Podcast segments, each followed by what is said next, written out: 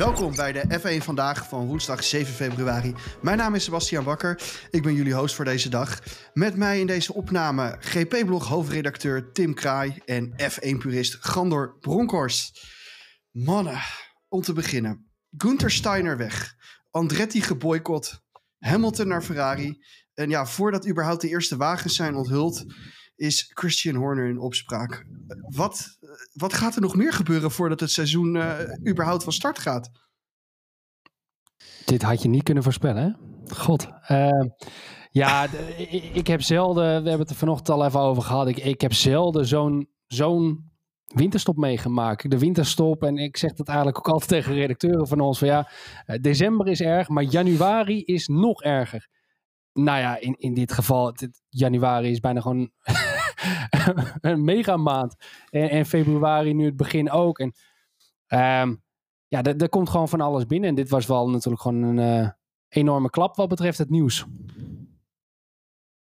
Ja, zeker. Voordat we verder gaan op al het laatste nieuws, ja, moeten we eigenlijk natuurlijk eerst eventjes beginnen met de bom die deze week is gedropt.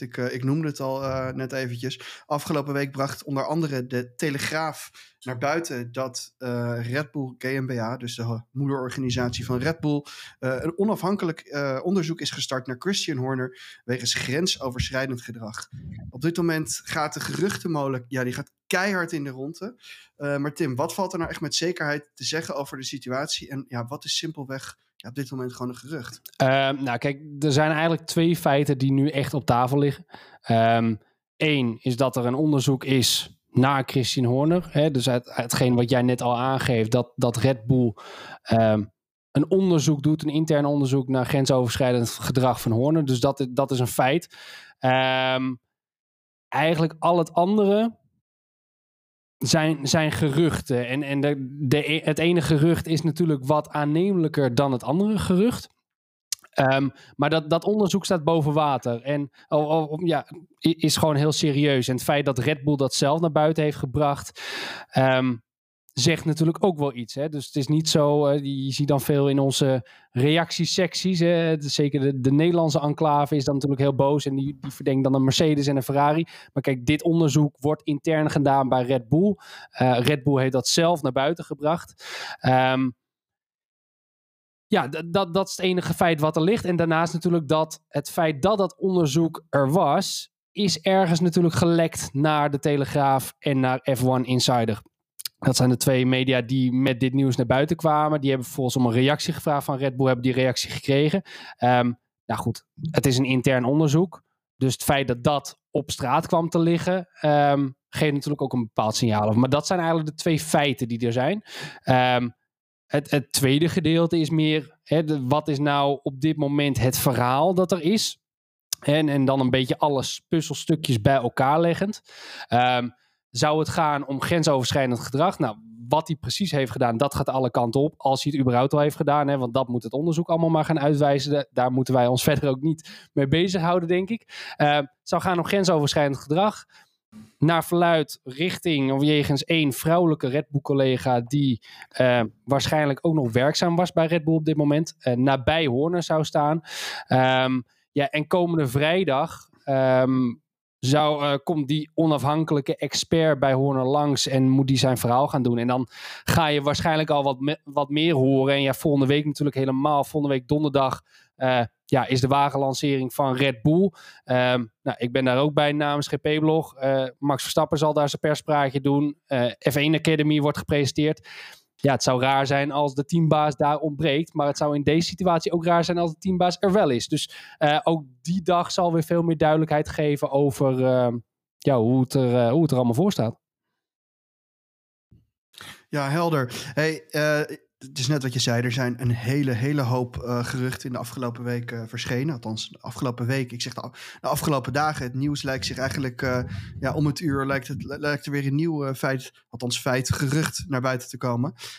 Eentje vond ik heel erg opvallend. En dat was dat er een soort combi-deal zou zijn tussen een overeenkomst die Red Bull heeft met Christian Horner in combinatie met Newey. In feite zou het er eigenlijk op neerkomen Newey kan Red Bull verlaten door als Horner de laan wordt uitgestuurd, omdat er een soort combi-contract als het ware ligt. Ze beschermen elkaar daarmee met contracten. Gandor, we zijn de opname al enige minuten begonnen. Maar ik wil hem toch eventjes aan jou leggen. 1. Hoe gebruikelijk is het dat er dat soort contracten zijn in de Formule 1? En 2. Eigenlijk, mocht het daar achteraf gezien allemaal wel meevallen en Horner de laan uit worden gestuurd, dan neemt Red Bull, maar ook de moederorganisatie Red Bull toch gigantisch veel risico hiermee door hun meestertechnicus de kans te geven om naar de concurrent te gaan. Ja, nee, dit soort suggestieve dingen wil ik eigenlijk liever niet op ingaan als ik eerlijk ben. Ik denk niet dat wij er iets aan toe kunnen voegen om NOJ's vraag te beantwoorden. Kijk, natuurlijk, elk contract zit vol met clausules. En ik kan me best wel voorstellen dat Newey en Horner met z'n tweeën een soort afspraken met elkaar hebben gemaakt. Hè? Dat Newey heeft gezegd, nee, ik wil best bij jou instappen, bij toen nog een beginnend Red Bull, maar wel onder bepaalde voorwaarden. Hè? Dat kunnen ook gentlemen's agreements zijn overigens. Dus ja, goed, dat kunnen wij natuurlijk niet beoordelen. En ik moet zeggen, ik word een beetje misselijk als ik al die roddels langs zie komen. Ik word ook een beetje misselijk van als ik zie dat er allerlei mensen vinden er van alles van. Wat ik tot nu toe ook heb gelezen is dat Horner alles stelselmatig ontkent. Laten we gewoon rustig afwachten. Ik vind het heel moeilijk om hier een heel serieus antwoord op te geven als ik eerlijk ben. Oké, duidelijk, Gandor. Tim, wil jij hier nog iets aan toevoegen? Je hebt hier natuurlijk onlangs een column over geschreven. Nou ja, kijk, even compleet los van alle geruchten en wat hij heeft gedaan en of hij het heeft gedaan en wie wat ervan vindt. Hè, dat ben ik met Gandor eens dat compleet irrelevant is om door ons hier te laten bespreken, laat ik het zo zeggen. Kijk, wat wel relevant is, en dat is ook waar ik mijn column op heb ingestoken voor de website, is dat dit wel een heel duidelijk signaal afgeeft dat de machtsstrijd, waar vorig jaar al een beetje sprake van leek te zijn, hoe je het nou wendt of keert, alles hieraan laat echt wel zien dat die er wel degelijk is. Want nogmaals, die informatie is terechtgekomen bij de Telegraaf en F1 Insider. Ik kom er zo nog bij waarom die twee vooral interessant zijn. Maar die informatie is gelekt vanuit Red Bull. Bewust. Dus dat is al een pijnpunt. Punt 2. Red Bull heeft volgens de Telegraaf wel heel snel gereageerd. En Red Bull bedoel ik dan het moederbedrijf. Heel snel gereageerd met een statement. Heeft daarbij direct aangegeven, we doen een onderzoek. We nemen het heel serieus. Wat daarbij het meest opmerkelijke is dat Red Bull Racing, oftewel het F1-team, niet is ingelicht over dat statement. Niet is ingelicht over het mediabericht wat naar buiten kwam. Dat is ook waarom je op dit moment van Red Bull Racing helemaal niks verneemt. Wij hebben daar ook contact mee opgenomen. Zij verwijzen eigenlijk alleen naar de ontkenning van Horner, voor de rest niks. Dus dat op zichzelf is al best wel opmerkelijk. En als je dan wat verder gaat graven, is het natuurlijk helemaal bijzonder dat uitgerekend de Telegraaf en F1 Insider met dit nieuws komen. Omdat de Telegraaf, zoals voor velen wel bekend zal zijn, een hele nauwe band heeft met de Verstappens. Met Raymond Vermeulen, de manager van de Verstappens. Ik kan me niet voorstellen dat zij dit zouden doen, terwijl dat de Verstappens hier heel boos over zouden zijn, zeg maar. Want daarmee zouden ze die band compleet kapot gooien. En datzelfde geldt voor F1 Insider. Wat een hele nauwe band, of in ieder geval de journalisten van dat platform hebben een hele nauwe band met Helmut Marko. Ja, dat geeft wel in mijn ogen een bepaald signaal af. En nogmaals, in hoeverre die lijntjes daar ook echt lopen en of de geruchten via die kampen komen, dat kan je helemaal niet zeggen. Maar het feit dat die grote media die zo erg verbonden zijn met die twee kampen, om het zo maar even te zeggen, vind ik wel opmerkelijk. Dus dan zou er sprake zijn dus echt op de achtergrond van een hele grote tweestrijd tussen kamp Marko versus, waar dan dus Verstappen toe behoort. En en het kamp van Christian Horner. Althans, nou ja, sinds het overlijden van Dietrich Matasic is er een nieuwe wind gaan waaien. Is die Oliver Mintzlaff, de CEO van het Oostenrijkse gedeelte in Salzburg, is een efficiëntieslag gaan doorvoeren. Wat je ook terugziet bij Vicarp, het voormalige Alfa Tauri.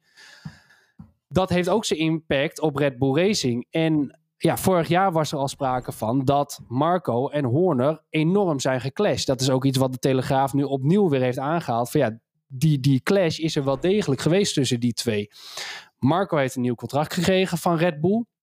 Het moederbedrijf. Het staat in principe los van het Formule 1-team.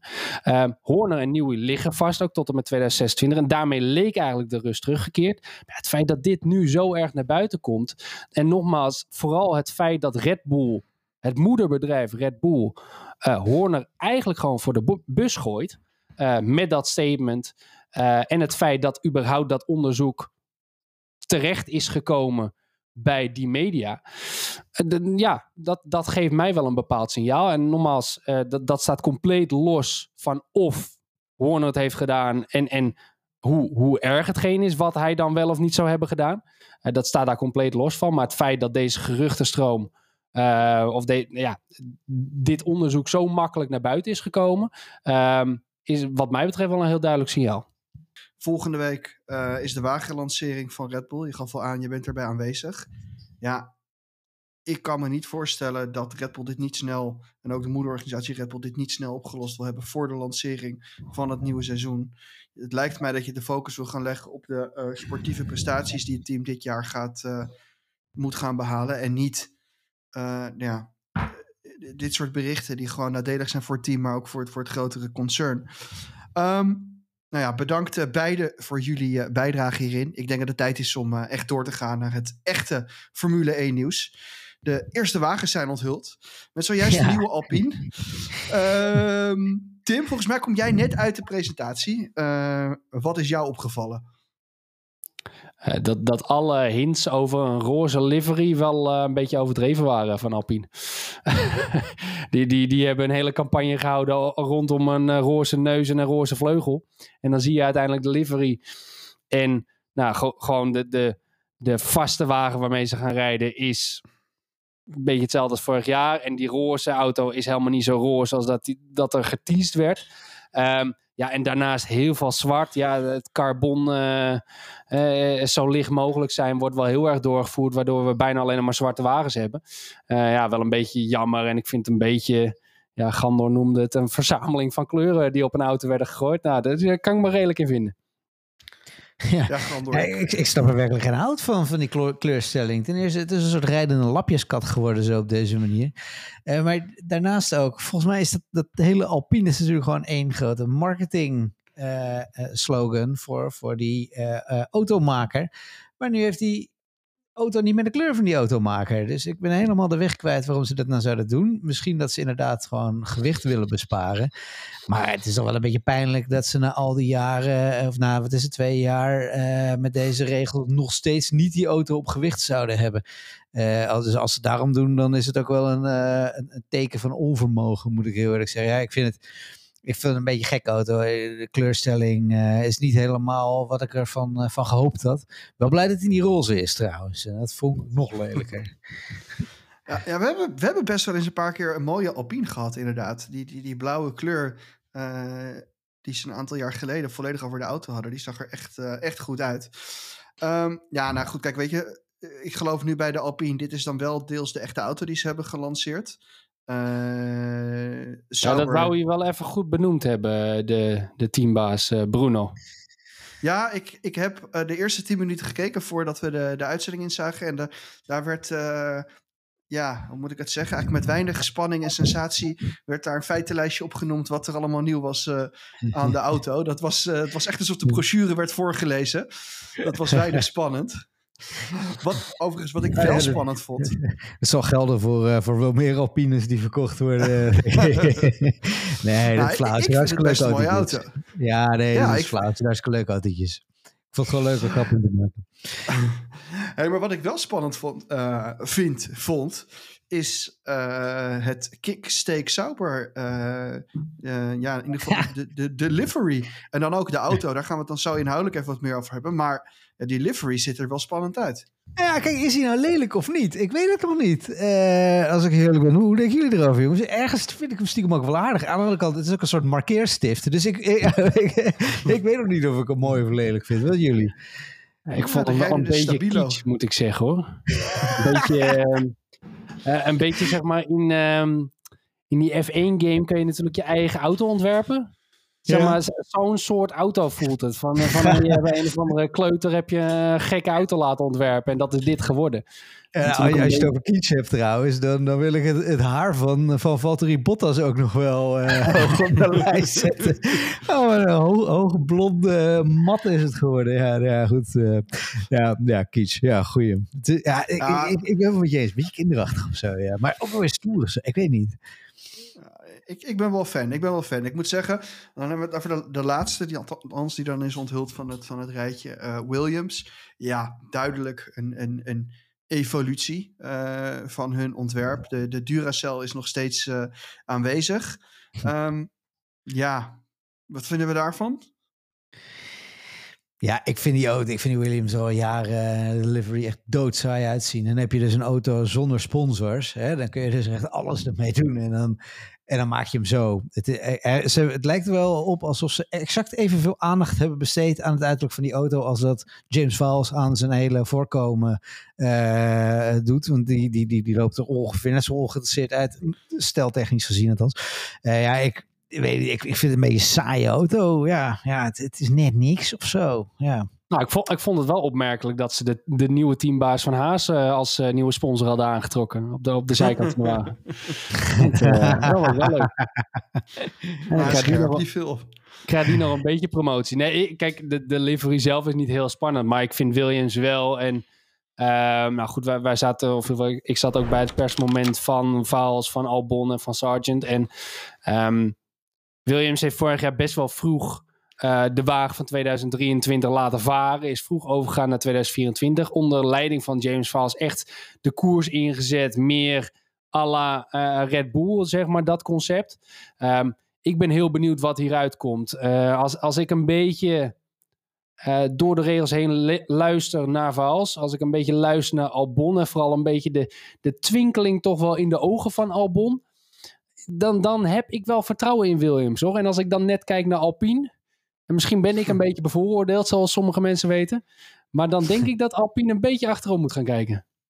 Nou ja, daar ben ik het weer mee eens. Ik ben heel benieuwd naar deze auto, naar deze Williams. Het is natuurlijk een extreem capabele teambaas boven.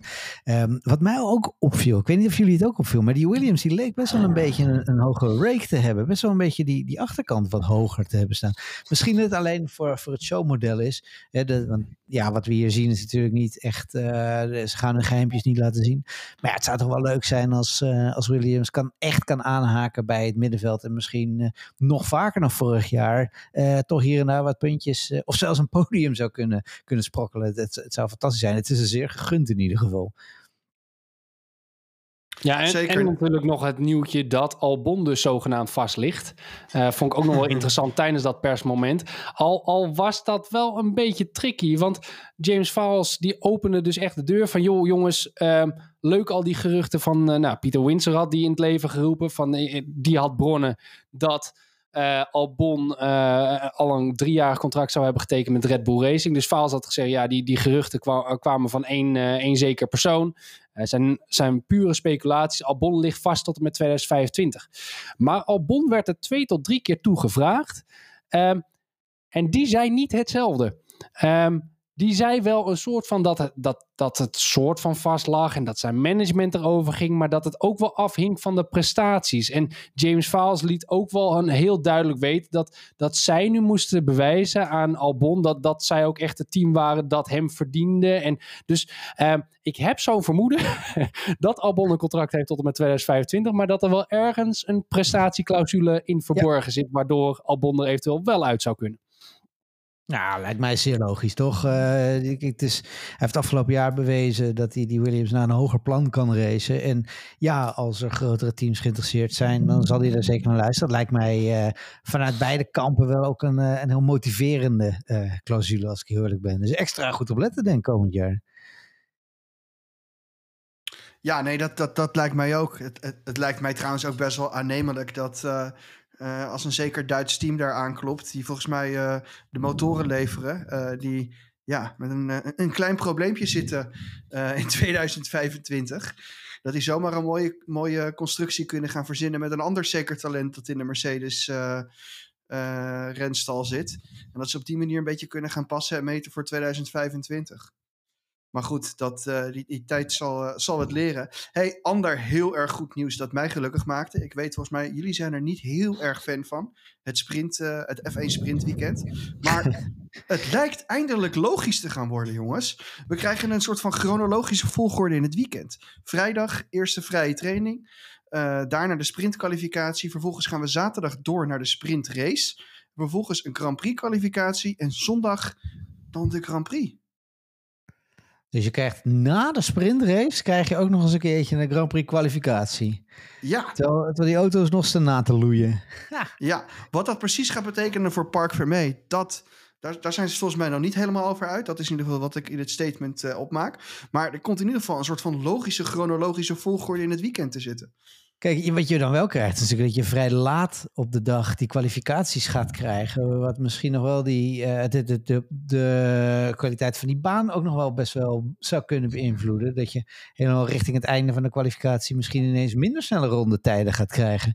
Omdat de baan gewoon te ver is afgekoeld. Dat is eigenlijk nog niet eens een heel... Het zou wel de hele kwalificatie ook op een ander perspectief zetten. Krijg je ineens op zaterdagavond in de kroeg kun je naar de kwalie gaan kijken. Best, ja. Als het waar is, dan kunnen we wel stellen dat de kernmisering van de Formule 1 nog verder gaat voortgezet worden. Nou, kijk, voor jou werkt het natuurlijk gelijk weer, omdat het gecombineerd kan worden met een kroeg op zaterdagavond. Dus dat is... Ja, ik zit altijd als een asceet zit ik Formule 1 te kijken. Maar niemand mag me storen. Ik wil alles zelf zien en alle schermen ook aan. Dus nee, ik weet niet of ik daarvoor geschikt ben. Ik word een soort, een soort monnik. Tim, word jij er blij van? Of kan ik je nog steeds niet echt bekoren? Ja, om mijn schaamteloze zelfpromotie even verder te zetten. Ik heb ook daar een column over geschreven voor gblog.com. Ik ben er heel erg blij mee. En het Parc Fermé is wel een belangrijke factor of die wordt doorgezet. Kijk, het lijkt een heel klein verschil. Hè, dat de kwalificatie naar zaterdagmiddag gaat en de sprintonderdelen eigenlijk worden teruggeschoven. Maar wat het voornamelijk doet, als ze dat vasthouden... Parc Fermé gaat natuurlijk normaal gesproken in na de kwalificatie van de Grand Prix. Dat was vorig jaar natuurlijk een groot probleem. Want dat betekende dat ze op vrijdag na 1 vrije training... moesten ze hun setup klaar hebben...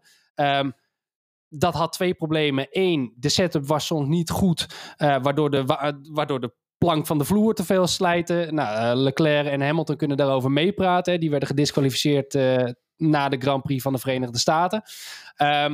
En daarnaast zorgt het er ook voor, en Max Verstappen klaagde daar veel over vorig jaar, dat op het moment dat jij je setup al vast hebt liggen en jij rijdt de sprintrace op zaterdag, dan weet iedereen al precies wat er zondag tijdens de Grand Prix gaat gebeuren. Want ja, een sprintrace is gewoon een verkorte race. Dus op het moment dat jij dat kopieert en plakt en keer 2 doet, ja, dan weet je al precies wat je kan verwachten voor zondag, behalve als de weersomstandigheden anders zijn. Nou, nu gaat dat heel anders zijn, want die kwalificatie is op zaterdagmiddag. Nou, als het goed is, blijft Parc Fermé dan ingaan bij de F1-kwalificatie. En dat betekent dus dat teams hun setup kunnen blijven wijzigen tot en met die kwalificatie. Nou, 1, dat betekent dus dat die setup beter zal zijn gedurende het weekend en dat we dus die problemen van vorig jaar niet meer zullen hebben. Maar belangrijker, en wat ik vooral heel leuk vind, is dat je dus specifieke setups gaat krijgen tijdens de sprint shootout, dus de kwalificatie voor de sprintrace, en een speciale setup gaat krijgen voor de sprintrace zelf. Dus dat betekent dat teams echt gaan hun setup speciaal gaan afstellen voor een kwalificatie. Dus voor een mega snel rondje. Dus je gaat hele snelle tijden krijgen in die sprint shootout op vrijdag. Je gaat ook wel een snellere pace krijgen in die sprintrace, omdat teams hun setup afstellen op 100 kilometer rijden. Nou, dat vind ik wel een leuk element toevoegen. En dan haal je zeg maar het grootste pijnpunt van Verstappen. En voor mij was dat echt het enorme struikelblok van de sprintraces. Namelijk dat het alle onvoorspelbaarheid van het weekend weghaalt. Je had de samenvatting van de race vast gezien.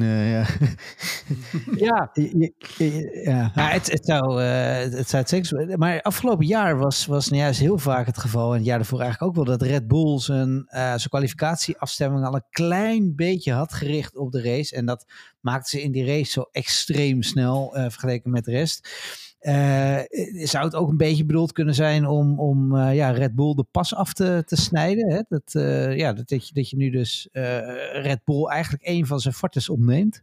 Nee, want voor de Grand Prix blijft het natuurlijk hetzelfde. Hè? Want voor de F1-kwalificatie gaat Parc Fermé in. Dus met de F1-kwalificatie moet je met je setup rekening houden met de Grand Prix. Dus dat effect zal hetzelfde zijn. Alleen kunnen ze dus gespecificeerd worden voor de sprintkwalificatie en sprintrace. Het kan inderdaad zijn dat daar...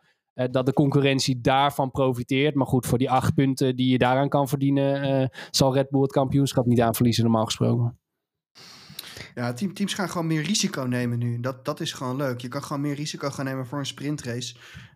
En het is niet meer alles of niets inzetten op de hoofdrace, als het ware. Nou, kijk, als jij je auto plat rijdt in een sprintrace... en je kan niet meer meedoen aan de kwalificatie... dan ben je goed de pineut natuurlijk. Dat blijft ook wenstaan, ja. Dat blijft, maar je kan natuurlijk qua setup wat meer risico gaan nemen. En dat is natuurlijk wel leuk. Nou, kijk, betreft zou het natuurlijk... Het had misschien nog wel beter geweest als ze gewoon Parc Fermé hadden verschoven. Hè? Dat zou het probleem nog makkelijker maken. Alleen, ja, waar zet je dan Parc Fermé neer? Want op het moment dat je dat na de sprintrace doet... dan heb je dus een setup die... echt puur voor de race is. Ja, zou ook nog wel leuk zijn trouwens. Ja, dat zou het nog makkelijker hebben gemaakt. Maar goed, we gaan geen makkelijke oplossingen zoeken in de Formule 1, jongens. Nee, dat moet in gradaties gaan, hè? Ja. Ieder jaar een stukje beter. Nou, daar lijkt het in ieder geval op te worden. Tim, ik zie jou in ieder geval enthousiast. Dus dat maakt mij heel erg vrolijk voor aankomend seizoen. En dan wilde ik eigenlijk nog eventjes kort inzoomen op het korte nieuws van de afgelopen week. De nasleep van de grote shock die Lewis Hamilton teweegbracht in de Formule 1-wereld.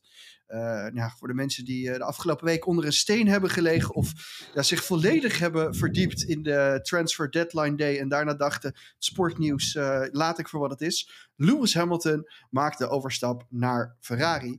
Wat? En, ja, echt? Zeker weten, Gandor. What? Zeker weten.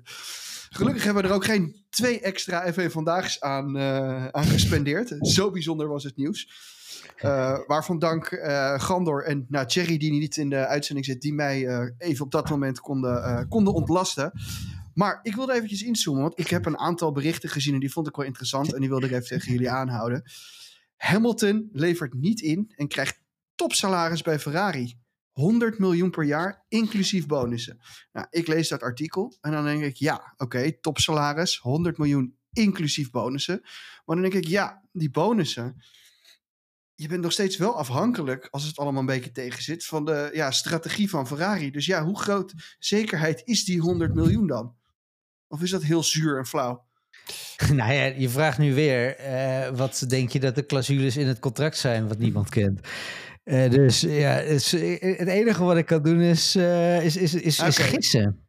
Oké, je wil niet speculeren, ik zie het. Nee, precies. Kijk, natuurlijk zet hij de clausules in en natuurlijk zullen er prestatieclausules in zijn voor gewonnen races enzovoort. En het lijkt er voorlopig op dat hij redelijk gewoon carte blanche heeft kunnen inleveren bij Ferrari. Dit is wat ik wil en eis. Dus het zal wel ten faveur van zijn portemonnee zijn, ja. En hoeveel dat verder precies is, ja. Dat gaat ook alle kanten op, hè. Want dat bericht ging voornamelijk om de complete inkomsten. Terwijl een dag eerder kwam Corriere della Sera, ook een grote Italiaanse krant natuurlijk. Die kwam met het bedrag 40 miljoen aan salaris. Hè, dat hij echt puur op salaris zelf zou inleveren ten opzichte van Mercedes. Dus ja, de verhalen lopen ook wel een beetje uiteen. Dus ja, wat Gandor zegt, uiteindelijk weten wij toch niet de echte details van zo'n contract. Maar ik denk dat we ons sowieso niet zo heel erg zorgen hoeven te maken over Hamilton. Hey, je zou het bijna onethisch kunnen noemen, natuurlijk, zoveel geld. Maar goed, dat is een compleet separate discussie, denk ik. Dan gaan we er een andere podcast voor opnemen, Gandor. Hey, dan gaan we naar Leclerc. Die zou teleurgesteld zijn na de aanstelling van Hamilton. Hij is, ja, volgens de Corriere della Sera is hij, ja, geschokt en teleurgesteld. Want hij zou bij zijn verlenging niet op de hoogte zijn gesteld dat Ferrari, ja, bezig was met het naar zich toe halen van Hamilton. Nou, ik kan me er wel bij voorstellen. Ja, die zal zich een hoedje zijn geschrokken als hij dat inderdaad nog niet wist. Die zal zich een paar kleine Leclercjes hebben geschrokken. Dat lijkt me wel, ja. Ja, lijkt me ook wel een announcement inderdaad. Dat je inderdaad bij ome Fred op bezoek mag en zegt... Well, Charles, I've got good news for you and bad news. The good news is you're going to get a new companion. The bad news, it will be Hamilton, and he is earning twice as much as you. Ja, ik kan me zo voorstellen dat hij denkt, ik dacht dat ik hier een troetelbeertje was, ja. Ja, het is natuurlijk een enorme klap voor die gast, want die krijgt een meerjarig contract. Die merkt ook dat Sainz dat niet krijgt. Dus die zal toch gedacht hebben zoals iedereen eigenlijk dacht. Hè? Want ja, voor iedereen kwam dit nieuws als een schok. Die zal ook hebben gedacht van... ik krijg het volledige vertrouwen van Ferrari. Ze gaan een Albon naast mij zetten. En alle ballen worden op mij gericht. En dan krijg je uit het niets dat bericht. En ik geloof dit ook wel, want... Heel simpel, Leclerc, zijn manager, is Nicolas Todt, de zoon van. Nou, denk jij niet dat op het moment dat Leclerc had vernomen dat Hamilton naar Ferrari zou komen, denk je niet dat Nicolas Todt had gezegd tegen Leclerc van, joh, hou even je opties open. Misschien is Mercedes dan een goede optie of een ander team een goede optie. Dan gaan we ergens anders heen. En stel dat hij het na zijn contractverlenging had gehoord, dan was het 100% eerder uitgelekt dan dat het nu uitlekte. Dus Leclerc wist hier niks van. En dat zal een zure appel zijn voor hem. Ja. Ja, zeker. Nou goed, van de number two son, Leclerc, gaan we weer even terug naar Hamilton. Lawrence Barretto, Gandor, jouw grote vriend, die stelt dat Hamilton mogelijkerwijs vertrokken is bij Mercedes vanwege het teleurstellende contract dat hij eigenlijk heeft getekend vorig jaar. Hij zou zelf uit zijn op een 3-jarige deal, maar kreeg slechts een 1+1 jaar. En ja, dat heeft dus eigenlijk ook ervoor gezorgd dat hij direct binnen een half jaar uiteindelijk zijn handtekening heeft gezet in Maranello. Ja, Barretto liet dat eigenlijk even weten. Een beetje tussen neus en lippen door in de F1 Nation podcast. Die ging over Lewis Hamilton en Ferrari. En ja, hij gaf dus inderdaad gewoon aan dat Hamilton aaste op een 3-jarig contract met Mercedes. En dat Toto Wolff eigenlijk, want het was een 1+1 deal, dus eigenlijk gewoon een 1-jarig contract. En na een jaar konden beide partijen onder elkaar uit. En dat daardoor Hamilton wel een beetje in de richting van Ferrari is geduwd. Omdat Ferrari dacht van nu gaan we doorpakken. Die zijn gewoon met een 3-jarige deal gekomen. En ja, weg is Hamilton. Een lokkenboot. En klaar. Ja, ik kan me wel voorstellen dat je echt teleurgesteld bent met 40 miljoen per jaar. Dat je denkt, voor deze fooi ga ik nog niet in een zeepkist zitten. Hè? Nee, helemaal terecht. Goed dat hij op zijn strepen staat. Ja, nee, inderdaad. 40 miljoen, dat is natuurlijk een schijntje inderdaad, Gandor. Hiermee denk ik dat we hem dan gaan afsluiten voor dit jaar wil ik zeggen. Oh, nou, jongens. Het jaar moet toch beginnen. Gaan we hem afsluiten voor deze week. Bedankt. Gelukkig hebben we roelerende presentatoren, dus volgende keer weer kijk, fijn. Ik zat erop te wachten, Tim. Tot volgende keer, Bas. Jullie waren al zo mild voor mij deze aflevering. Nou, hier dus volgende week zit hier een andere presentator. Ik ben dan waarschijnlijk na deze aflevering gelyncht door de twee heren in deze show. Bedankt voor het kijken en tot dan. Doei!